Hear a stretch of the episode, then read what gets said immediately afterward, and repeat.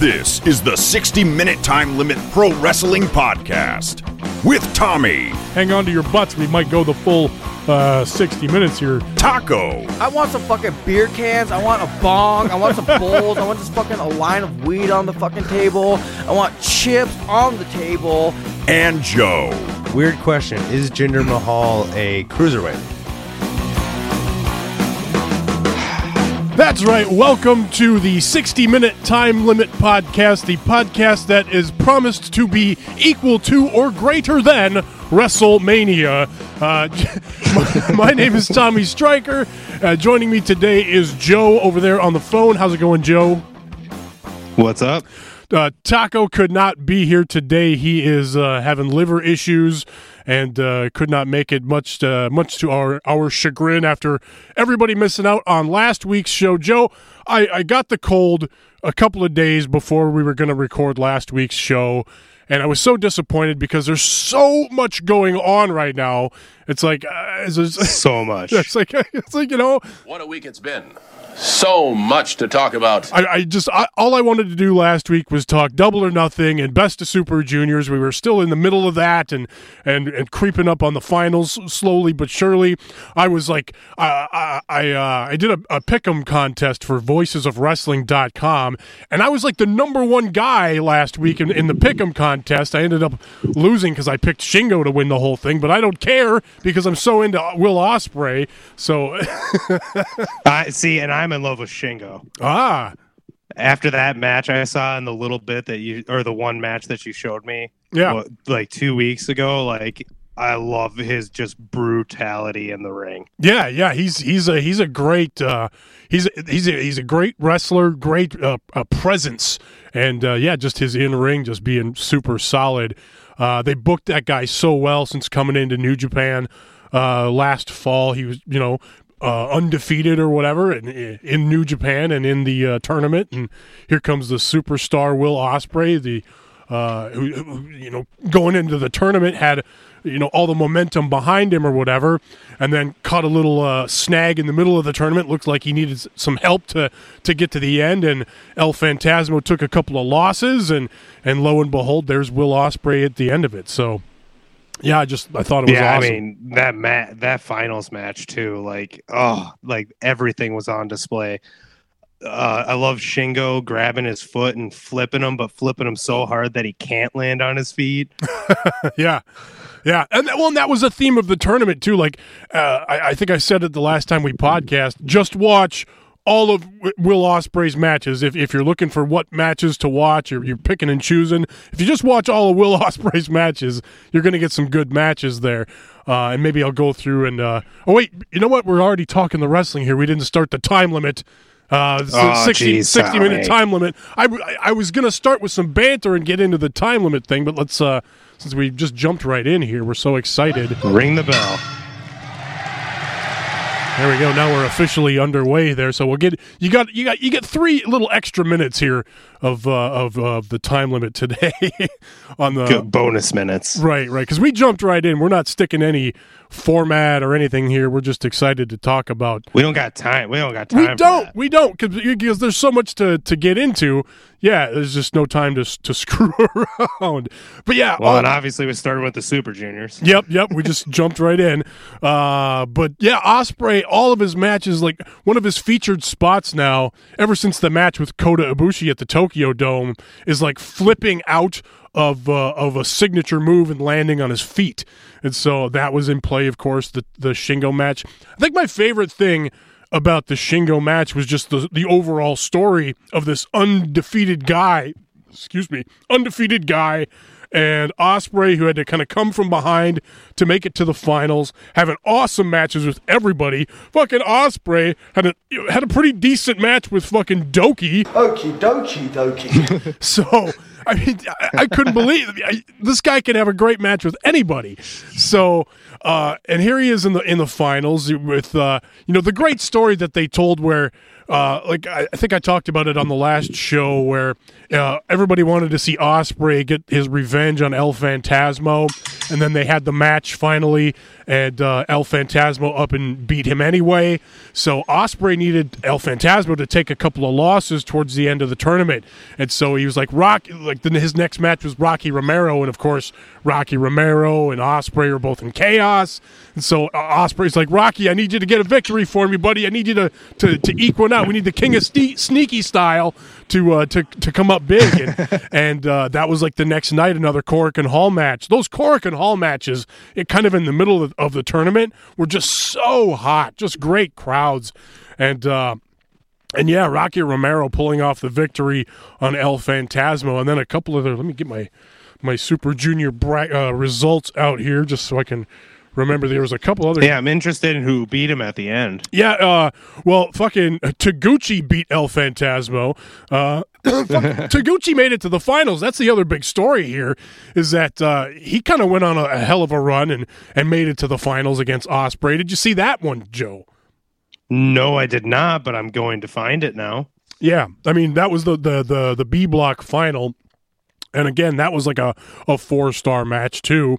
But yeah, El Phantasmo, who came in hot, nice big push, brand new Bullet Club member. He his losses were to. Uh, oh wait, I'm looking at. I'm sorry. Hang on here.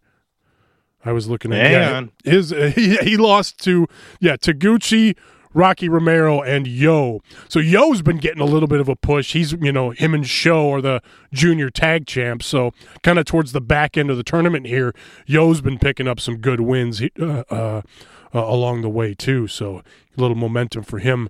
Uh, going yeah i didn't see nearly as much as you of the tournament i basically saw the uh, actual finals and that's pretty much it but a- after seeing everybody talking about the final, I'm just like, I need to see this match. Yeah, you know, I, I I feel really lucky. I was able to actually keep up. I watched all of the singles matches and uh, quite a bit of the chunks of the undercard stuff too. I kind of you know sped through and looked at results and stuff. Uh, but uh, for as far as just the undercard tag matches or whatever. Uh, but yeah, I, I, was able to keep up and for the most part stay uh, spoiler free and and I, I, got to watch all the matches and my fucking predictions, like I said, were pretty damn good. I had uh, let's see, the entire tournament. Uh, the or the block tournament, uh, I have uh, what was it, 60, 70, 73 matches I predicted correctly. Jesus. So, excuse me. Again, I'll try to keep the coughing and stuff to a minimum here on the show, but uh, you're doing what you can. Yeah, I'm doing what I can. So, uh, but yeah, uh, uh I, I, don't want to say it was a predictable tournament, but there was. Uh, um, but some of it some some of it was but that's not necessarily a bad thing either because they told a great story with the tournament with the phantasmo thing and the robbie eagles thing and him kind of butting heads with phantasmo and bullet club. And uh, you know, obviously the, the undefeated thing with shingo. I, I, I, put this out on twitter right before the, the final match with uh, with shingo and will ospreay if Will Ospreay doesn't beat Shingo tonight or today or whatever it was, who does? You know, is he? Uh, uh yeah.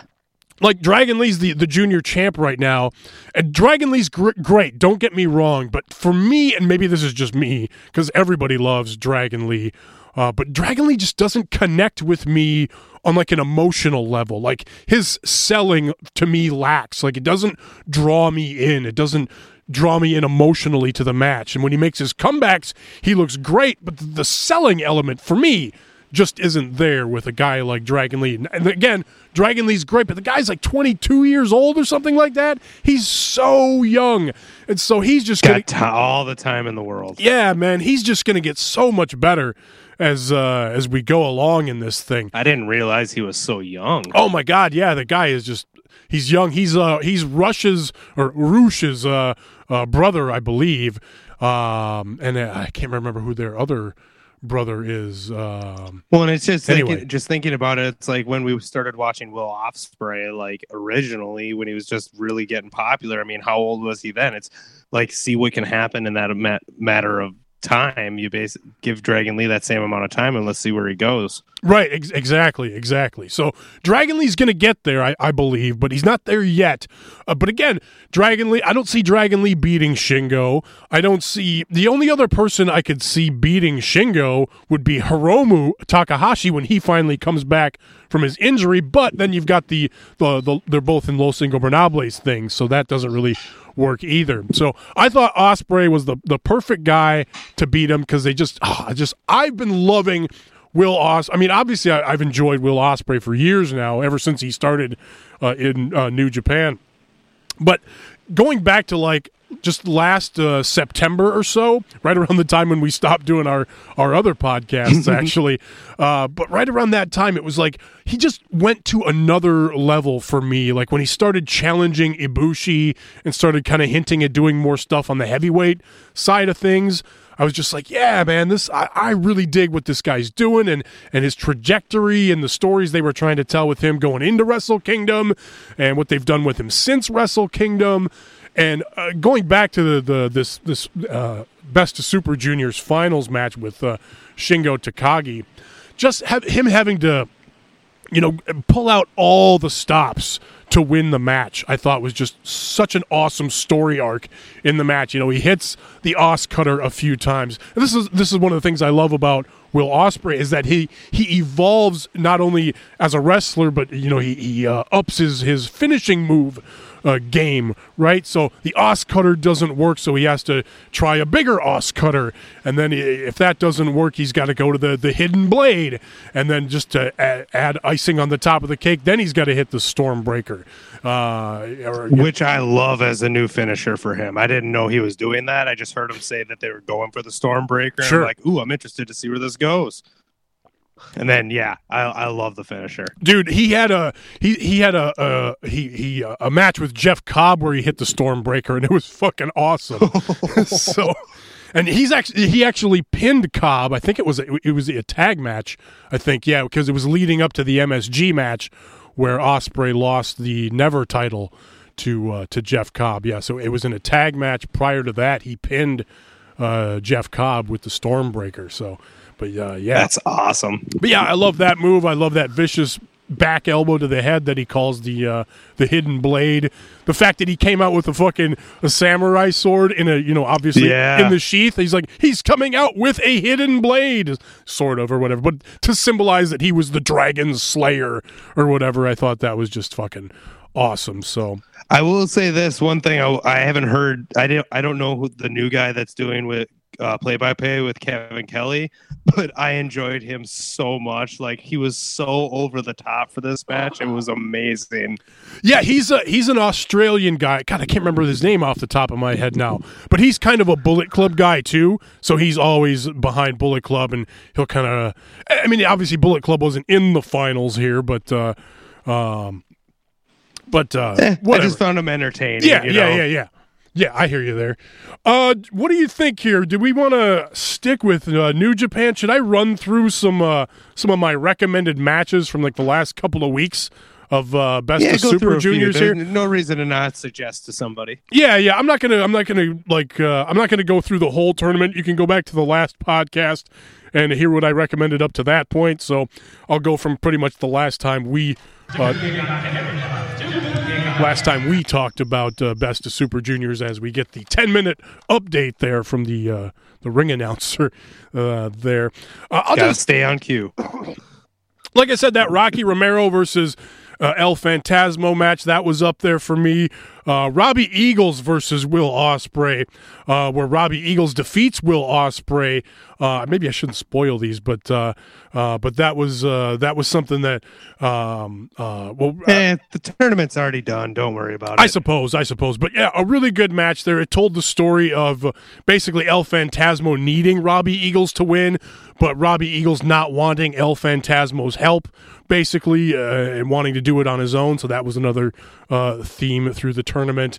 I mentioned the Douki match. That was, I mean, not nothing to really go out of your way to see, but fucking Douki in a good match. You know, that's you know that's that's not, nothing to uh, shake your fist at there. Uh, the uh, of course the uh, the A block final. Uh, Taiji Ishimori versus Shingo. I excuse me. I'm Starting to lose it here already. yeah, but I, I That's okay. I had that one just a little under uh, four stars. Uh, but and, and uh, I see I saw a lot of other people go higher than that. Um, uh, I'm going to clear my throat here because that sounds really gross. Hang on.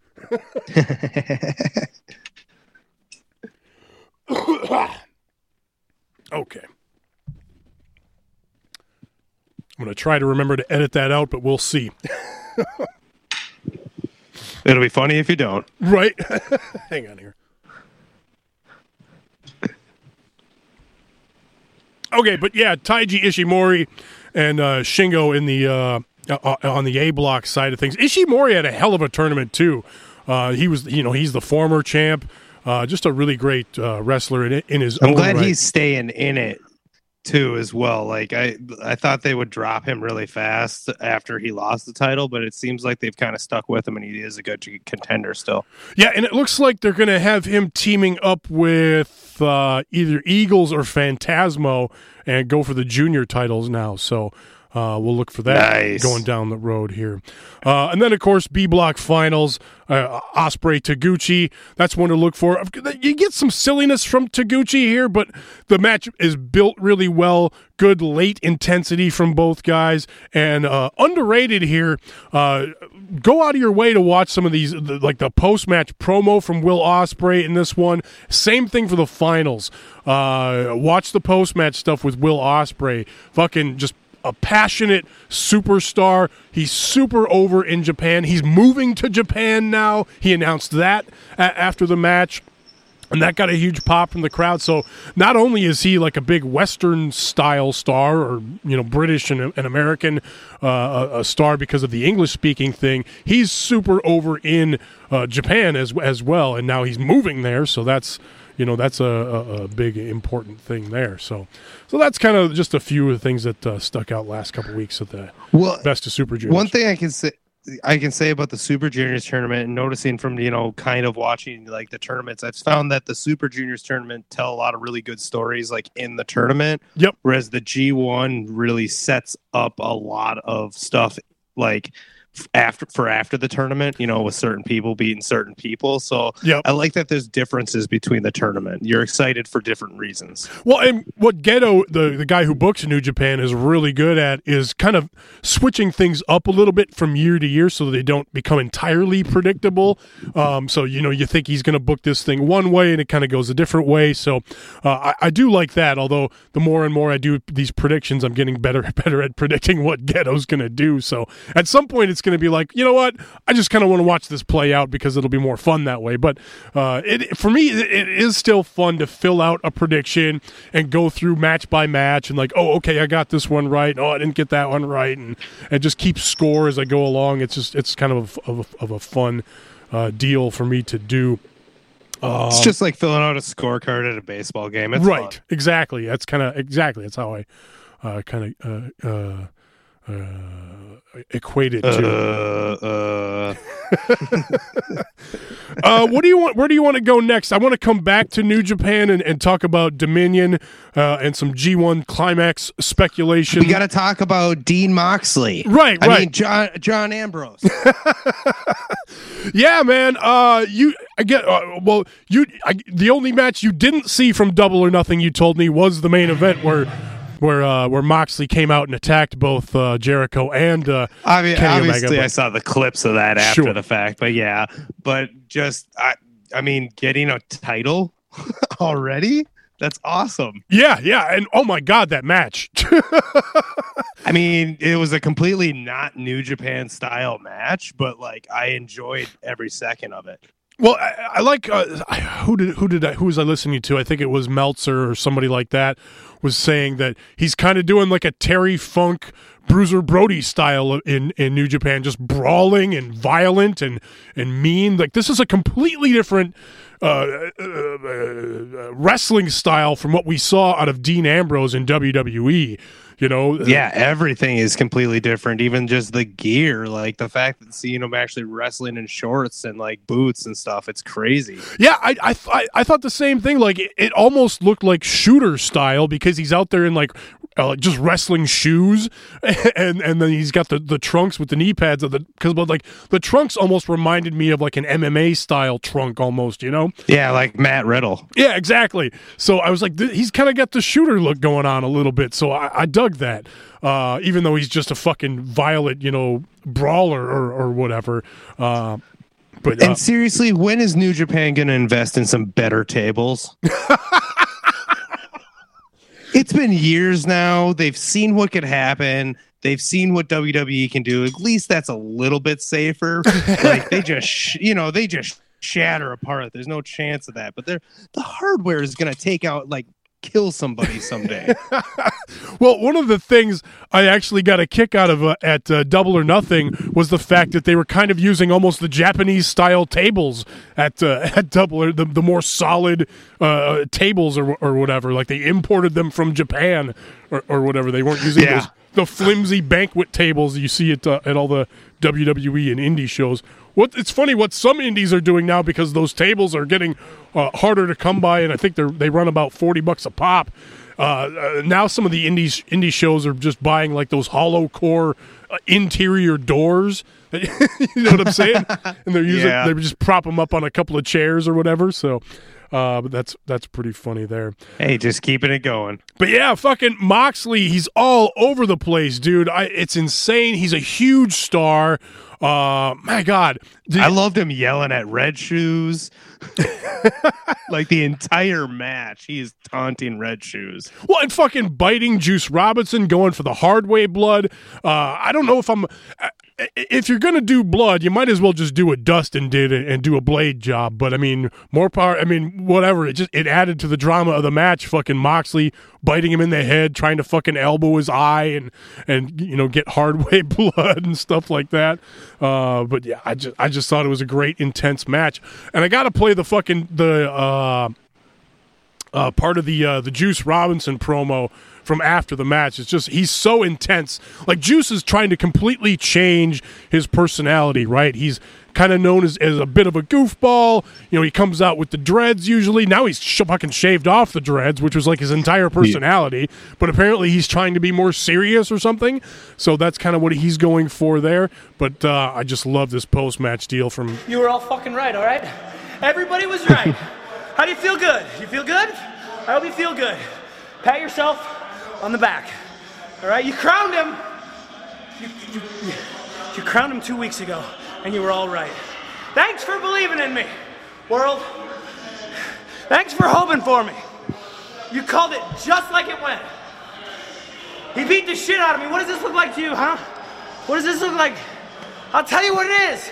He fucking bit me.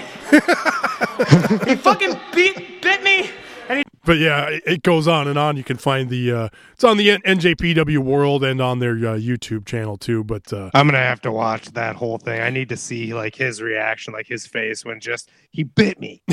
Yeah, bit me. yeah, he's he's great. He's passionate. He's he's fired up. And uh, uh, right after they show his promo, they show uh, Dean Mo- or uh, Dean Moxley, Jon Moxley's promo. And it's funny you can tell that the that the, the- it's in a backstage area, and usually uh, they're they're opposite uh, ends of the building or and they're uh, you know you can usually hear like the the music for the next match going on in the background because they do these right after the match. Uh, but uh, for whatever reason this time the two backstage areas were pretty close to each other. So Dean uh, Moxley's up there uh, cutting his post match promo, and uh, you can hear Juice Robinson yelling in the background, so like as if like he's in like the next room over or something like that. So uh, I thought that was kind of funny. But yeah, Moxley That's awesome. Moxley just talks about, yeah, man, thank you to New Japan. Thank you for the opportunity. I'm the champ now, and everybody better be fucking ready because I'm going to be training and, and uh, ready to kick some ass. So, uh, Well, yeah. did you see the Minoru Suzuki tweet from earlier? oh, no, I missed that. Yeah, he's already calling him out. Nice. Oh my God, give me that match. Like that, like that's that match is going to be insane. Well, I, I, I want to get to my uh, my G1 climax speculation a little later, but uh, spoiler for that, I got uh, I got Moxley as a lock for the G1 climax. Which I mean, that's not really I mean that's not really a hot take. That's pretty much what uh, what everybody's assuming uh, at this point, and even people were thinking that before this match even. But now we happened. need now we need that hope story of somebody coming around and beating Moxley in the end. Well, right. How do they push him in the G1? What block is he in? Uh, who's he going to face? You know, that, that kind of stuff. All these questions will be answered probably by next week, hopefully. But um, And you have to factor in the, that AEW TV is going to be starting in October, and obviously he's going to be a big part of that. oh, obviously, he's a, that's the thing is he is a huge star. And uh, lot of people are saying, well, this is proof that AEW and New Japan are working together. And it's not at that level yet. But the, I, I, I, I'm kind of looking at this for New Japan and AEW as, oh, let's see how this feels. Let's see how this works out. Are you guys going to work with us as far as uh, making guys look good going into their matches and, and vice versa, uh, or whatever? Are they going to let Jon Moxley show up at the uh, at at Fyter Fest or whatever with the uh, IWGP US belt? That's a big question. So, That'd be cool. uh, Well, and even going into a double or nothing a little bit, I think that with like some of the sh- or just a little bit of showing like even of what the strong hearts did in their match even though they didn't come out on top those guys looked really good. Like it just like i i can see a lot of really good relationships between many companies in aew Right, right, yeah, the yeah the the the the the the, the stuff with the like you said the strong hearts in Japan. The the the tough part with the with the New Japan relationship obviously is the the Ring of Honor thing. And does Ring of Honor want to play ball with AEW? And does New Japan want to give up? Because New Japan is very loyal. But what I'm hoping for is the the, the this new leader. Well, he's been there for like a, a, year and a half now, but uh, the the new uh, uh, what's his name now? I can't remember. Ha- May.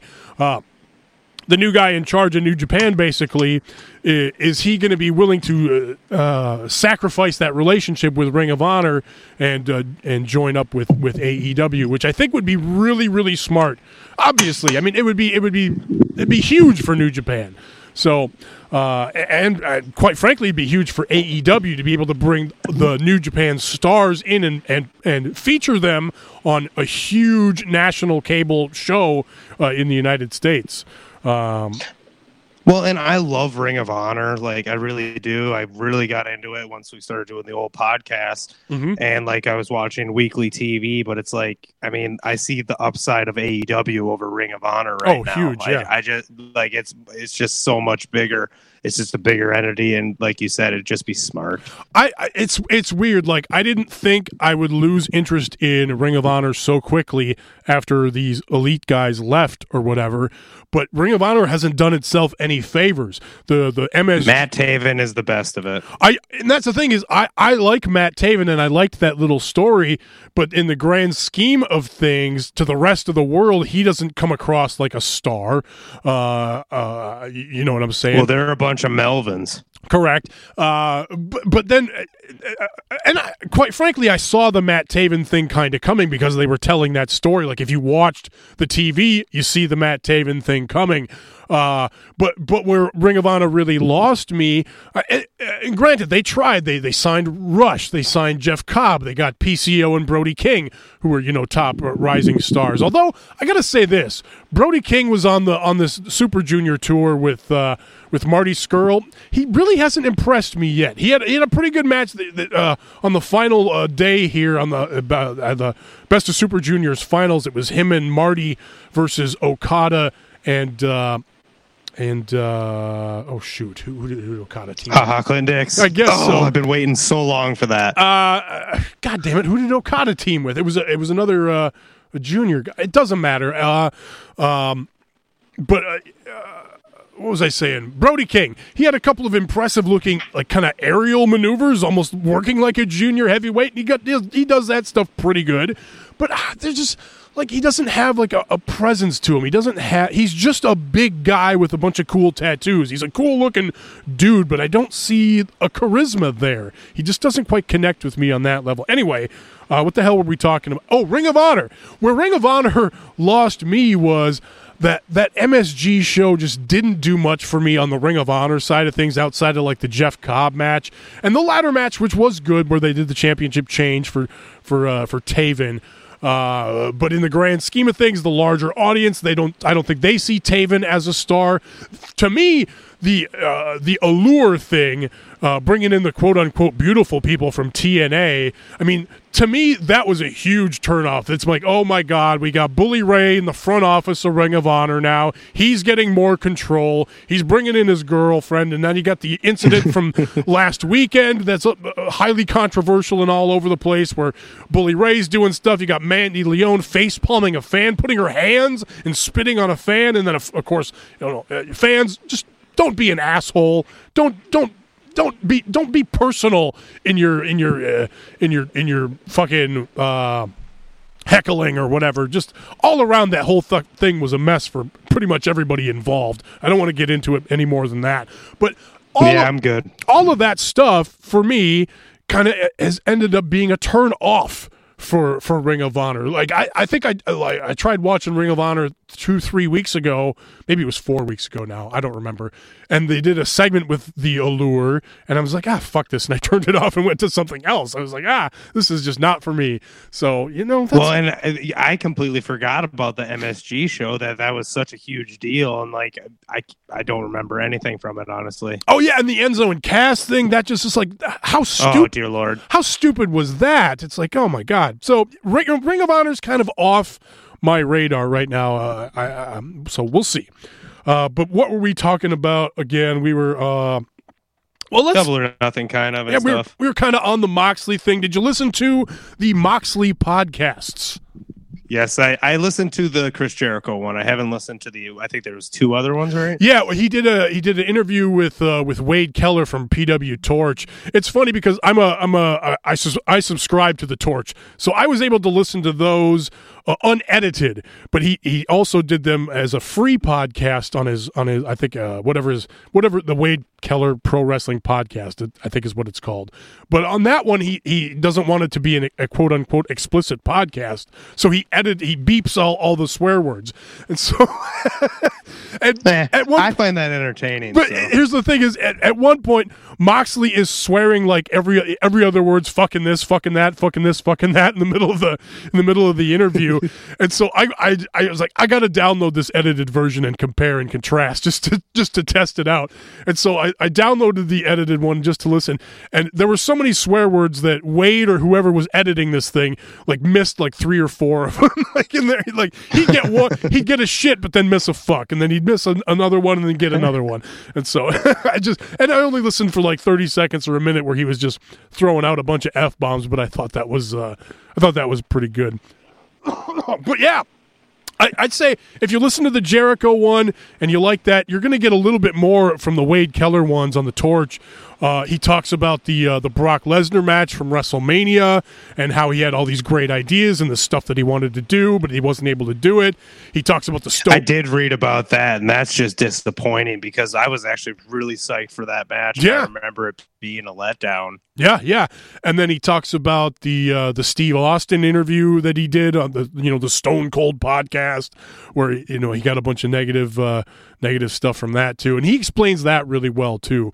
Uh, so uh, yeah, I, I, I like those shows. He explains everything really well. I mean, my, Yeah. you, you can knock him for swearing or not. Everybody swears in their everyday life now, but like he was just straight up about everything and just not derogatory in any way. Just be like, this is what happened. Well, and that's everybody's listening to this stuff and just nodding their head along, like, "Yep, that sounds about right." You know, this sounds like WWE. You know, and, and it's funny because a lot of the things that fans are frustrated with are the same things that Jon Moxley is frustrated with: the scripted promos, the bullshit. Nothing making sense. Uh, we're halfway through here. Uh, nothing making sense WWE wise. So it, it, on a on a weird level, it's like cutting a promo for everything he's doing going forward because he's he's he's connecting with the fans that are disenfranchised uh, with WWE. Well, yeah, I mean, with what he went through, why wouldn't you be like? Everyone would be upset in that kind of situation, and it's like you just can't believe like you don't think that one man could control all of this, but it's like Vince just ruins everything. it's it's it's over. Uh, what, do you uh, uh, micromanaging and just yeah, being in too much control, just controlling. Uh, yeah, well, and he's just ho- he's just he's just tossing things out there. He's just hoping that one of them sticks because then he's just like, yeah, I I created that, I did that. Right, right. He's trying to take credit for being a genius uh, if something really works. But the problem is, is yeah, things just aren't really working that much anymore. And granted, he doesn't have a lot of stars. Well, I shouldn't say that. He's not pushing the right stars. That's the problem. Uh, so exactly, like. Uh, uh, I can't. I, am not even gonna. I'm not gonna get that negative. I'm good. I'm good. Let's move on. Yeah, yeah. Uh, just before we kind of move on from Jon Moxley, uh, so coming up at the uh, next a- AEW show, the uh, uh, Fyter Fest, he's going to be taking on Joey Janela, and so on the most recent road to Fyter Fest. do you know the story? But I, I, you're not really watching the the the, the, these uh, road to shows and the being the elites, are you? I'm trying to get into them, but no, I haven't. Okay, so do you know the story why this is called Fyter Fest? No. Okay, are you familiar with the uh, the Netflix documentary on the uh, the Fyre Fest? About the Fyre Festival? Yes, yes. Yeah, so, absolutely. So this is kind of a play on that. This is so that's kind of why they're naming it. Why they named it Fire Festival. So, God, I really hope that there's a stand there just giving out cheese sandwiches. Well, the uh, if if you if you watch the most recent uh, uh, thing on Cody Rhodes' Nightmare Family channel, they've got kind of, uh, well the the actual preview came out a, a, couple of months ago when they announced Fyter Fest, but they, they show a bit of it on uh, on this uh, on the Road to Fyter Fest thing on on Cody's channel, but the the big thing that we get going back to the Moxley thing and the scripted promos and all the bullshit, we get a really good Jon Moxley promo talking about himself getting ready to face Joey Janela. Joey Janela, you know, has said in the past that I'm willing to die in the ring, and Moxley's like, "Well, that was before I came to uh, AEW, and now that I'm here, things are going to change." Now you're talking about a guy that doesn't have an off switch. You're talking about a guy that doesn't care if there are children in the audience. I don't care if your grandmother is in the audience. You're talking about a guy who doesn't necessarily care about the referee's discretion when I get in the ring, when I step through the ropes and the bell rings. You're talking about a guy who doesn't necessarily care about the safety of the athlete. June 29th. Daytona Beach at the Fyter Fest. Jon Moxley, Joey Janela. You're gonna get it right now, quick, fast, in your face. Think of it like Amazon Prime for head trauma.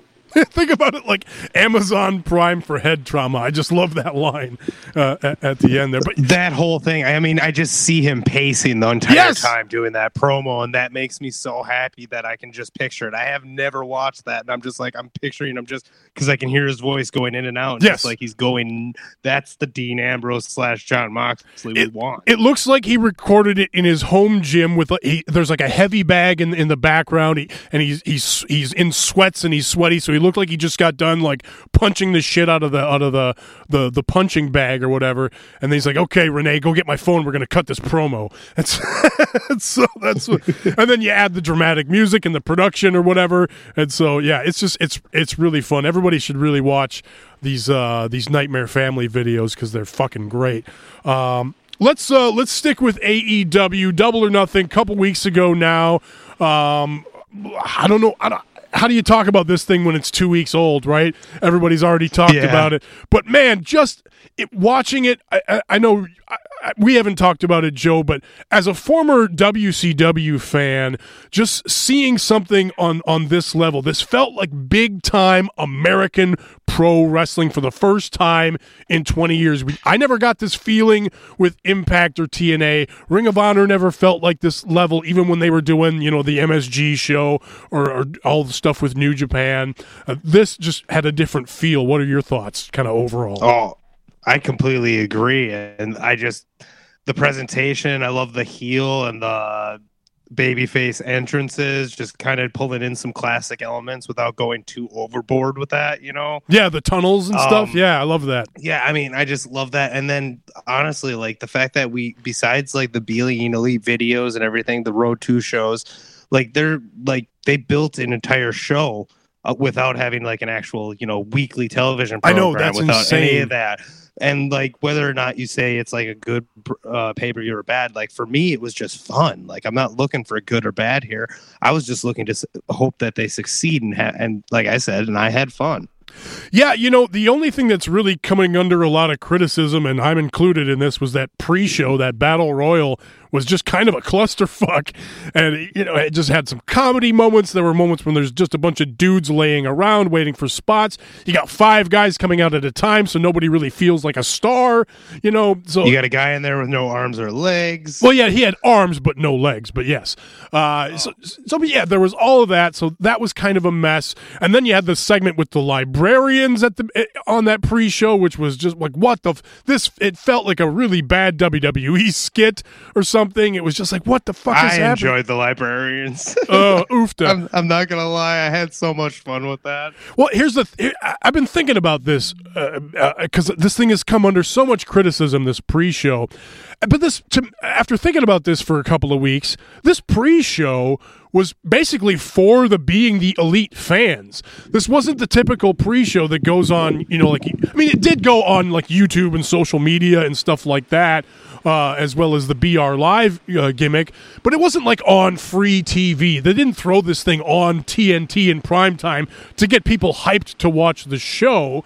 I feel like this was something for the fans that have been following, you know, being the elite. This felt like a live episode of being the elite, right? Because you had all the goofiness in the battle royal, the, the fact that it was a clusterfuck.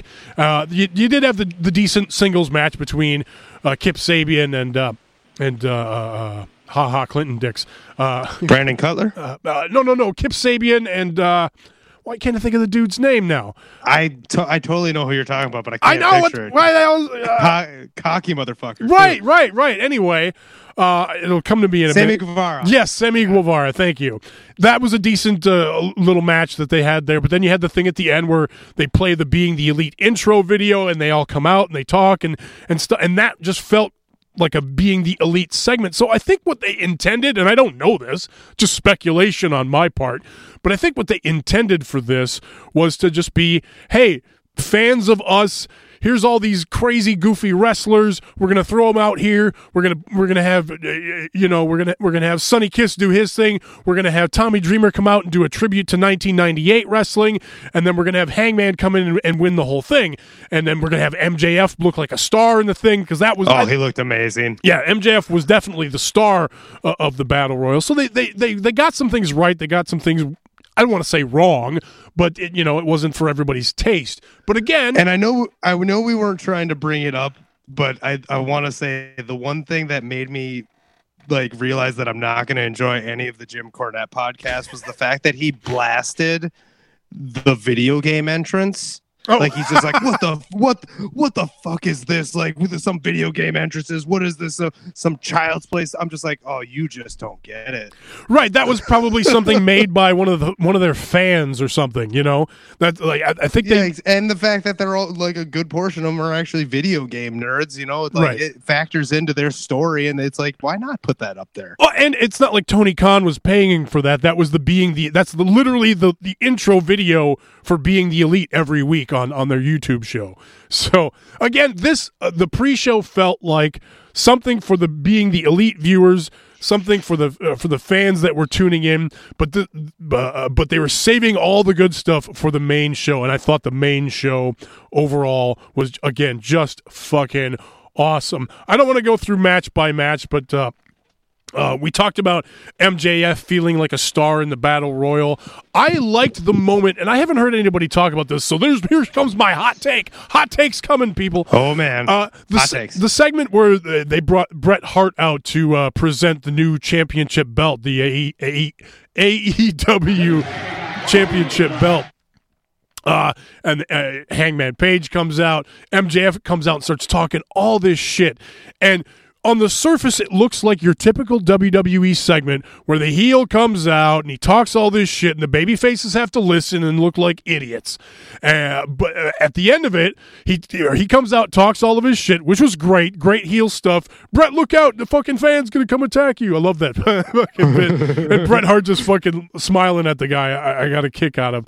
But then, you know, he tries to he tries to back up and leave, and other baby faces come out and back him up. Hangman Page, instead of standing in the ring and watching the heel do his thing, at the end of it, finally gets out of the ring, gets in the gets in this guy's face, and they beat the shit out of this guy. So the heel the heel eats crow at the end of the segment. It's not just heat for the sake of heat. The baby faces look good for finally kicking a dude's ass. Like WWE again, not to compare, uh, get negative, but there's so much uh, there's so much of that where the heels just get heat and uh, and there's no payoff. At least here we get an instant payoff to all the heat. So that was, I thought, an, an interesting contrast to, to what WWE uh, typically I does. will say that, but except for NXT, because if you watch the NXT Takeover 25, I love the part with Jackson Ryker ripping through everybody in the ladder match, and then at the end, everybody's just like, "Oh no!" and then they just beat the living hell out of True- him and true get him story. out of the match. True story. But yeah. again, NXT. Tip, and- and when I say, yeah, I think it's it's important to qualify too. When I say WWE, I'm pretty much saying main roster because you know, Yeah. NXT does things different. 205 Live does things different, uh, et, et cetera. NXT UK. Um, you know, th- those are all under a different uh, under uh, different control. I'm, when I say WWE, I mean Vince McMahon uh, controlled uh, WWE. There you go. That's the way to say it. couple other things on w, Double or Nothing. Uh, Dustin versus Cody, fucking match of the show. Oh Oh my god. Uh, the you know, I I never thought of myself as a guy that enjoyed blood in a match, but my god, the blood just added so much to the drama of this match. Uh, oh my god, just so perfect. And then of course the post match stuff with Cody saying, "I I don't need a partner, I don't need a friend, I need a I need my older brother."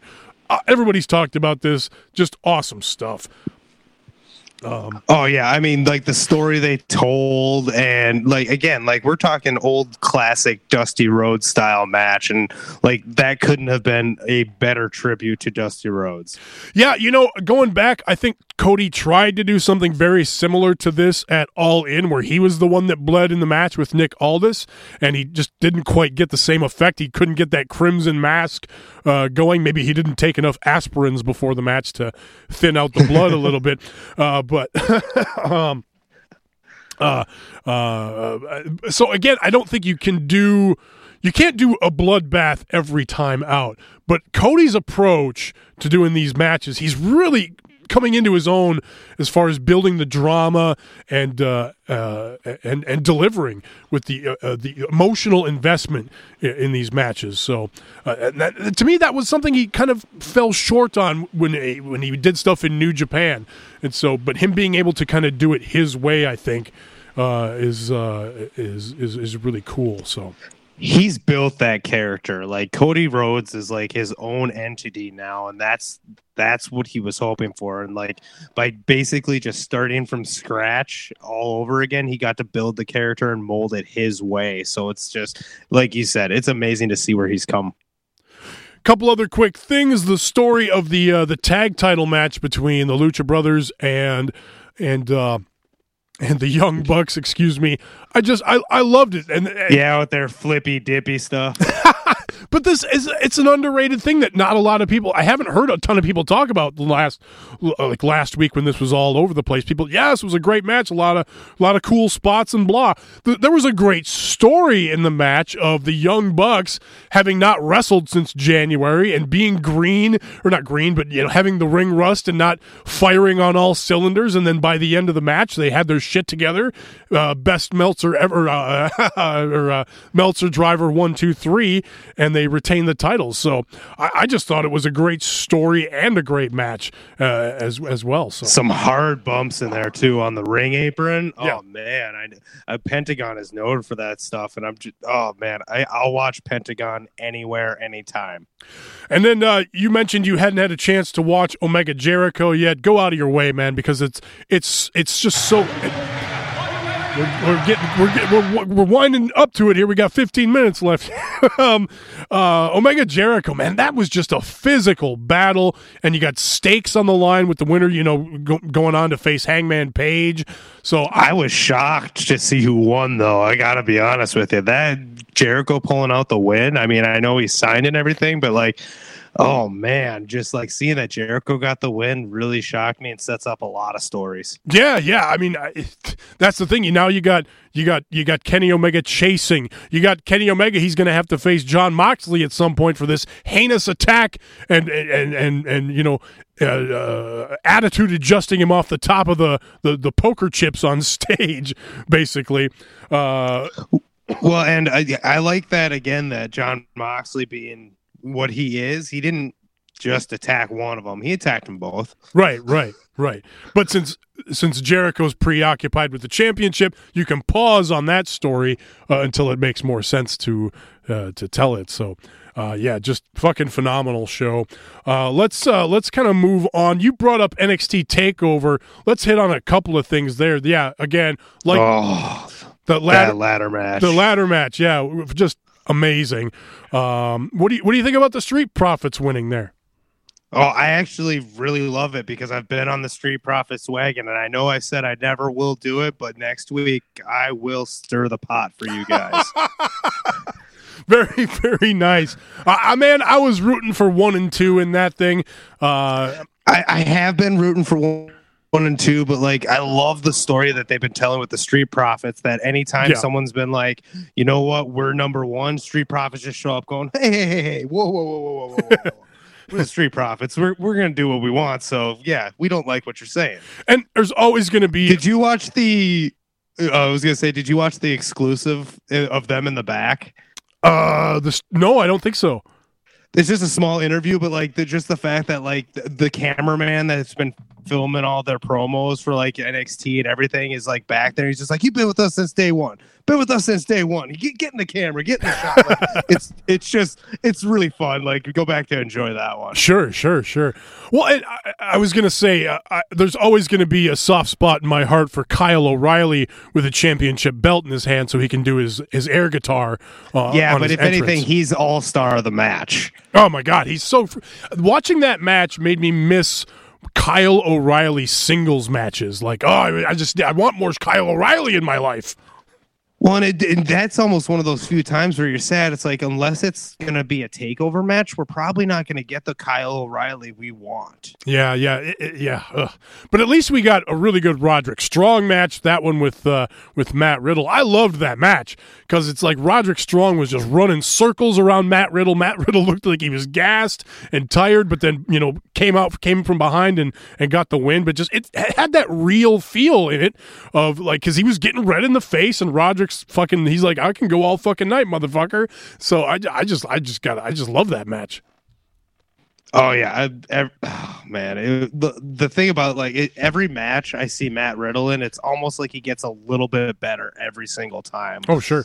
Uh, especially in the ring. I mean, he's I know he wrestled all over the world. He really upped his experience, but like his entire character, calling out Brock on Twitter constantly, like everything about him is awesome. I mean, the flip flop. I love the flip flops thrown in Roderick's face at the beginning of the match.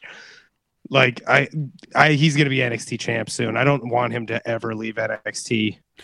I didn't get a chance to watch this week, so I haven't been able to to kind of watch any follow up to the stuff that happened last week on the on the main show. But uh, nothing really, nothing really happened. They did their normal where they did a couple matches from the actual arena and Sure, did sure. a recap. There, there's a really good Bianca Belair Mia Yim a rubber match. I did I the- suggest going out to see that. I did see the spoiler on that one, but yeah, that I definitely want to check that out. But uh, kind of what I wanted follow up on is it kind of felt like we might might have had two double turns. Not too much in the Velveteen Dream and Tyler Breeze match, but I think Tyler Breeze might be going for more of a heel thing now that he's back in NXT because the Tyler Breeze of old kind of feels like Velveteen Dream light. So, but obviously, I think he's going to work on doing something different so he can get back to the main roster. Uh, but definitely in the Io Shirai and uh, Shayna Baszler match, it was like, okay, there's something going on here because Shayna got like a, a, a pretty credible looking win over Io, and then Io flipping out after the match and just hauling off with with a kendo stick. To me, it, it felt a little heelish. I don't know. What do you think of, of that? I actually didn't get that at all because again, I watched the. I happened to see the exclusive uh, or this week's with the exclusive behind you know after the match Yep, interview, yep. and it literally all hers was is I'm not done with Shayna. She's not done with me, kind of thing. Like that's it, and she walks away. I see it more of just uh, she's sick of the bullshit, and like it's. I think she's still a baby face, and I just think she just lost it. She just you know, and it was a good NXT moment for Takeover. Yeah, yeah. Uh, Adam Cole as champion, I like it. Uh, it fe- it feels like it's a lot, uh, there's a chunk of the audience that sees um, uh, Johnny Gargano uh, kind of on the heel side of things now, which I don't. He did a really good job of that uh, when he was d- still in the thing with Ciampa. So that might be the way to go uh, with him. And I really think Adam Cole and Undisputed Era are going to have to go babyface pretty soon because everybody fucking loves uh, that group. I don't know. What are your thoughts? Oh, I think the same thing. I mean, undisputed era. Like, it, listen to that crowd with that Adam Cole baby at Yeah. the end. Whether or not you know that's his signature thing, that entire arena was blowing off the top, and it didn't matter if Johnny Gargano won or if Adam Cole won. They were going to get a big reaction with the match that they had. Sure, sure, sure. But Adam Cole, I love Adam Cole. Like he's been amazing ever since Ring of Honor, and everything he's done in NXT is great. So I love the fact that he hasn't gone up yet. You know, he's been North American champion, he's been tag champ, he's now NXT champ. He's what was it? I think only one other person's done that already. And Something I can't like remember that. who. Yeah, I don't know. All right, I'm going to move on. I've got some uh, some G1 speculation, and we've got uh, Dominion coming up this Sunday. This Sunday is Dominion already, the second biggest New Japan show of the year, uh, probably outside of the G1 finals, uh, is coming up uh, this weekend. So let's quickly run through that card and kind of preview that. Opening match: Jon Moxley taking on Young Lion Shota Umino. Uh, a squash match, obviously, but uh, that should be a lot of fun. I saw someone speculate. He's gonna beat the hell out of him. yeah, and that's. But here's the thing: is Umino has been really fucking awesome lately. Does Moxley give a little something, something to Umino in the match, uh, or, or you know what comes of that? But uh, uh, yeah, that should be a lot of fun. Um, and then uh, oh, and I saw somebody speculate on Twitter too that Moxley should beat Shota so bad that he doesn't come out and do the young lion duties later in the show like they usually do. Like he just stays away for the rest of the night, which I thought would be a, that's that'd be an interesting little uh, touch of. of Otherwise, you could send him out with a ton of like bandages or in a sling, you know. But because but because he's a young lion, he's still got to work it, you know. Right, he's- you know, fuck you that. can take that a different way. Fuck that, you're hurt. Get out there and work anyway, buddy. Yeah. uh, the second match, Satoshi Kojima, our buddy in the Bread Club, is taking on junior heavyweight superstar coming uh, j- coming off of his first loss, Shingo Takagi. This really feels like a G1 qualifiers match, uh, as I as I kind of speculated on. I really think I I think Shingo wins this and ends up in the G1 actually. Uh, so uh That would be. I, I'm. I'm not going to complain with that. That and every once in a while, you know, the Kojima, he can pull out a hard hitting match, and with Shingo, that could be just back and forth, just beating on each other. Absolutely. I think this is a very interesting matchup here.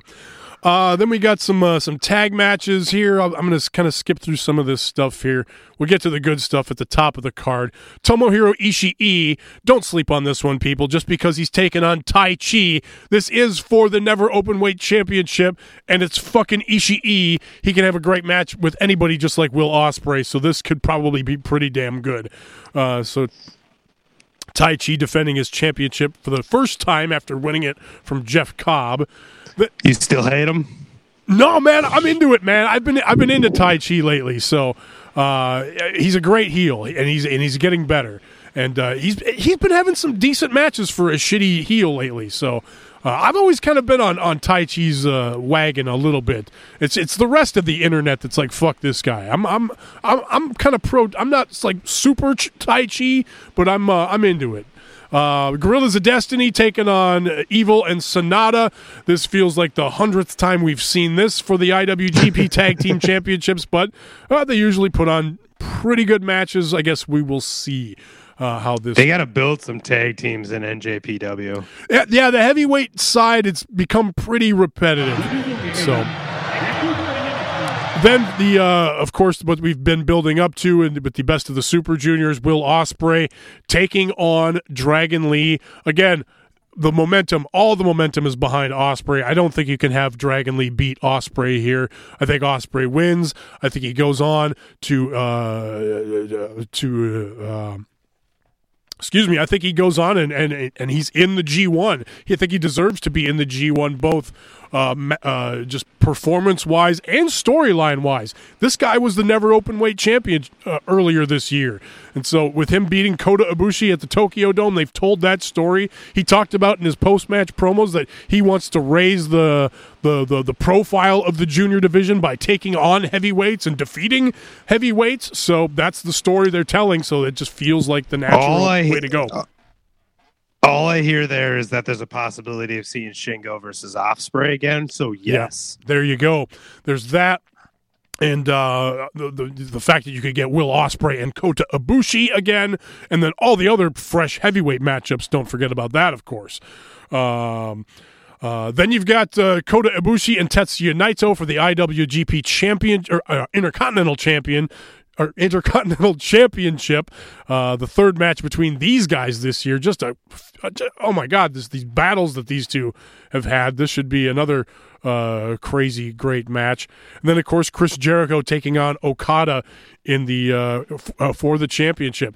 How? I mean, I don't think it's going to happen. But how nuts? Would it be if they do like what they did last year? And this is how smart is this? Last year, Okada defeats Naito for the Intercontinental Championship and disappears for six months and doesn't defend the belt, doesn't do the G1. What if he does the same thing with the fucking IWGP Championship? What if he def- he beats Okada, takes the IWGP Championship to fucking AEW, and becomes the AEW Puts it on tour? Eh, eh, well, he could, he's, he's got a legit chance to become the AEW and IWGP champion at the same time. How insane would that be? Going into fucking live TV on TNT. Then you can have Okada come into fucking TNT and beat Jericho and win his championship back. I can't believe they're going to be on TNT. That just makes me so happy. Isn't that fucking great? It's going to be like the it's going to be the old days until SmackDown goes to Fox and stuff. Oh, I love but it. It's just it's just so fun. Like I can't wait. Uh, but okay, so I don't think Jericho is going to win, but man, what a fun story! I love Okada just no selling this dude because Okada in a in a post match promo, uh, Jericho, you know, sends his, his video in or whatever, and he's Jericho's like, "I'm gonna, I'm the pain maker now, and I'm coming for your title." And Okada's like, "What? What even is a pain maker? Fuck this guy! I'm gonna fucking whoop your ass! Don't even, don't, don't talk to me." Two minutes remaining. Holy cow. Okay. Oh boy. So here's my G1 speculation, Joe. Okay, so you got 20 guys in the G1 climax. I have 17 names as locks for the G1. This is who I've got.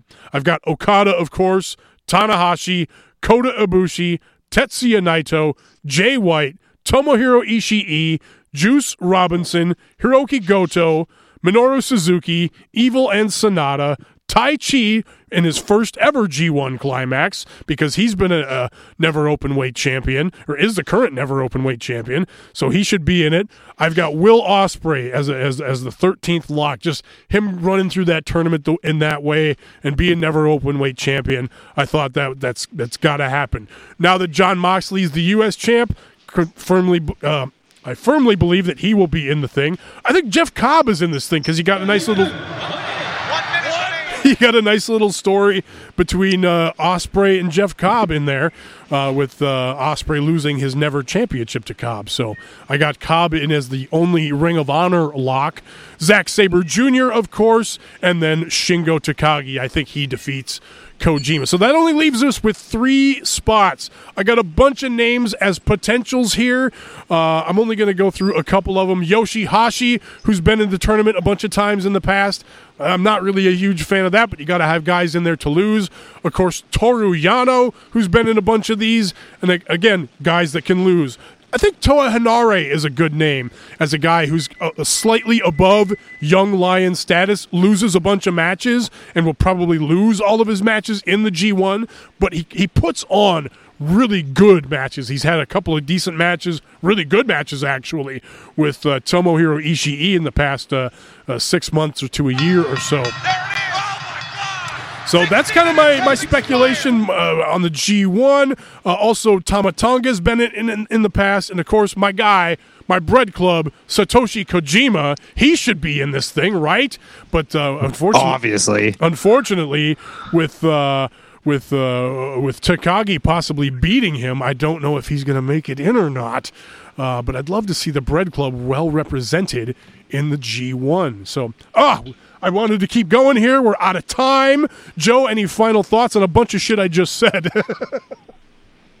uh, honestly, like I can't wait for the G1 this year. Like I'm gonna try to watch as much as possible, but I there's no way I can get in as many matches as you. well, that's it's always a struggle keeping up with these tournaments because uh, my God, there's you know five matches every other day. Uh, one other only other point I wanted to make: don't forget night one of the G1 is in Dallas. And so, and, oh, and, nice. And and this thing hasn't sold out yet. So bringing in a guy like Jon Moxley is going to be huge for New Japan and trying to sell out that building. So uh, we're going to know a ton more next week. They'll probably name the names of who's all in the G1 at Dominion or shortly thereafter. So Sunday uh, when the Sunday when this show airs, we uh, might know a lot more, and then the, probably in the next couple of days after that, we'll get who's in the blocks. So let the G1 speculation begin uh, for all of that. So I'm super excited already. Gonna have to write me up a bracket. For sure, for sure. All right, before we get out of here, let's talk about Bread Club some more. Let's get our Kojima tweet of the weekend. Now it's time for the Satoshi Kojima tweet of the week. Of course, you can follow Kojima on Twitter at cozy underscore lariat.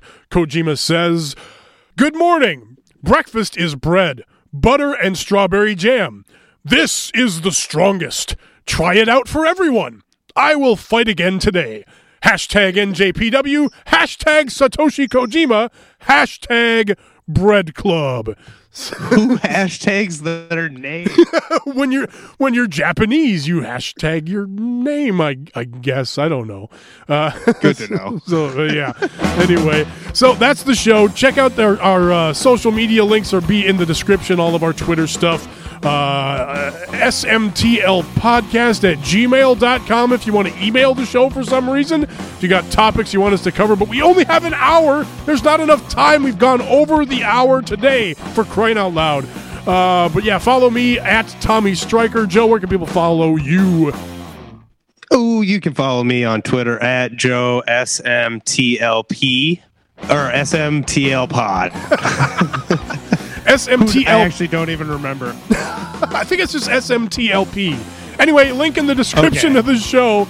Uh, anyway, uh, yeah, that's it. Bye. Peace.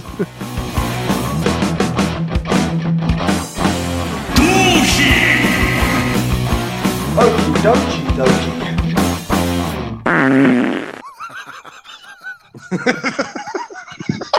Thank you for your cooperation. Good night. Good morning.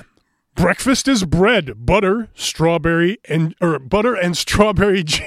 God damn it! Let me start this thing over. Hang on, I just fuck it. Hold on. It's hard to read broken English. Here we go.